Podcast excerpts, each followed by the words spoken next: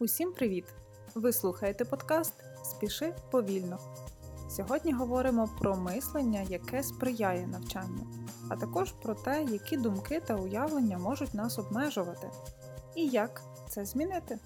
Запитайте себе, чому ви хочете вчитися? Що для вас важливо? Чи важливі оцінки, визнання, перемоги, нагороди? Чи готові ви докладати зусиль і витрачати свій час? Може навіть трохи більше часу, ніж планували на початку навчання. Як ви ставитеся до помилок і викликів? Добре подумайте, як завжди, постарайтеся бути чесними з собою, чесними у відповіді, і тоді проаналізуйте те, що ви відповіли. Досить часто ми зосереджуємося саме на оцінках, на кінцевому результаті, на перемозі, якщо говоримо про конкурс. Хотіти отримати якусь нагороду, перемогу, коли ми беремо участь в конкурсі, це також добре. Чи отримати хорошу оцінку за свої старання це теж дуже добре.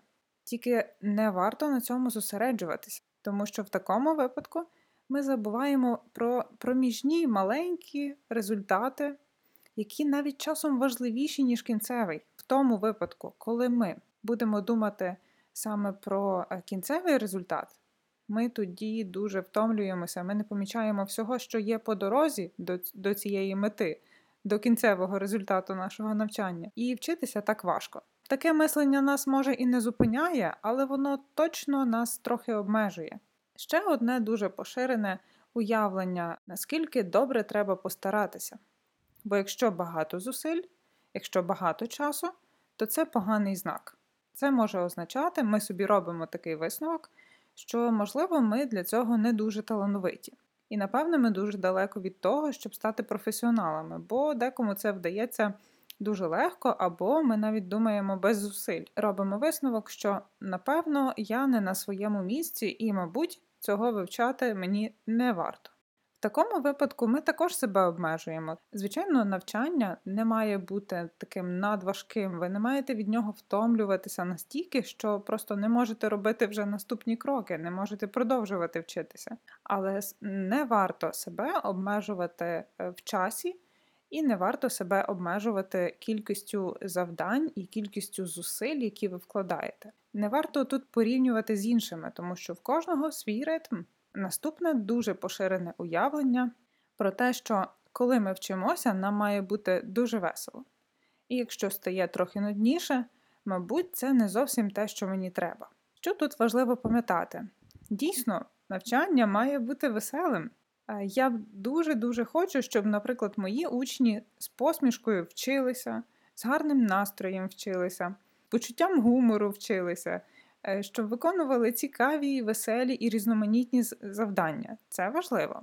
І якраз часом складніші завдання, які нам можуть здаватися трохи нуднішими, вони допомагають побачити більше, вони допомагають нам зрозуміти більше деталей. І часом треба повернутися назад, треба щось повторити, треба щось перечитати або прочитати додатково. Не варто боятися таких повернень, повторень, бо це і є наша практика.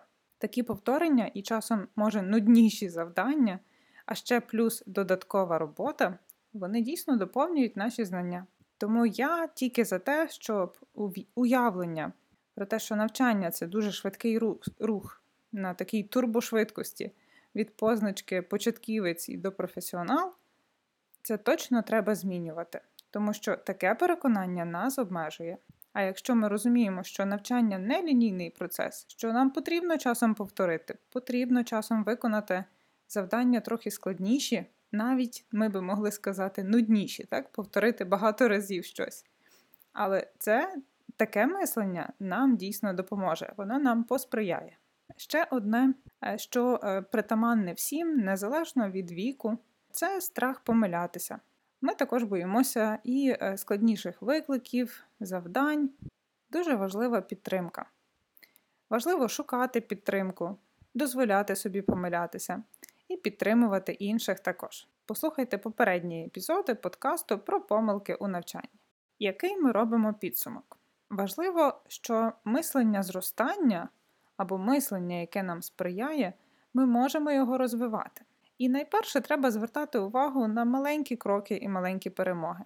такі проміжні невеликі досягнення. Пам'ятайте і нагадуйте собі, що додаткові зусилля це хороший знак. І навіть якщо ви витратите трохи більше часу, це теж добре, тому що це практика. Коли ми готові, навіть після того, коли помилилися, ми готові діяти, вчитися, шукати нові способи для нашого навчання, урізноманітнювати собі навчання, але рухатися далі. Так стають професіоналами. Обов'язково будьте добрішими до себе, коли вчитеся чомусь новому. Дуже багато залежить від того, як ми сприймаємо ситуацію, саме від наших переконань.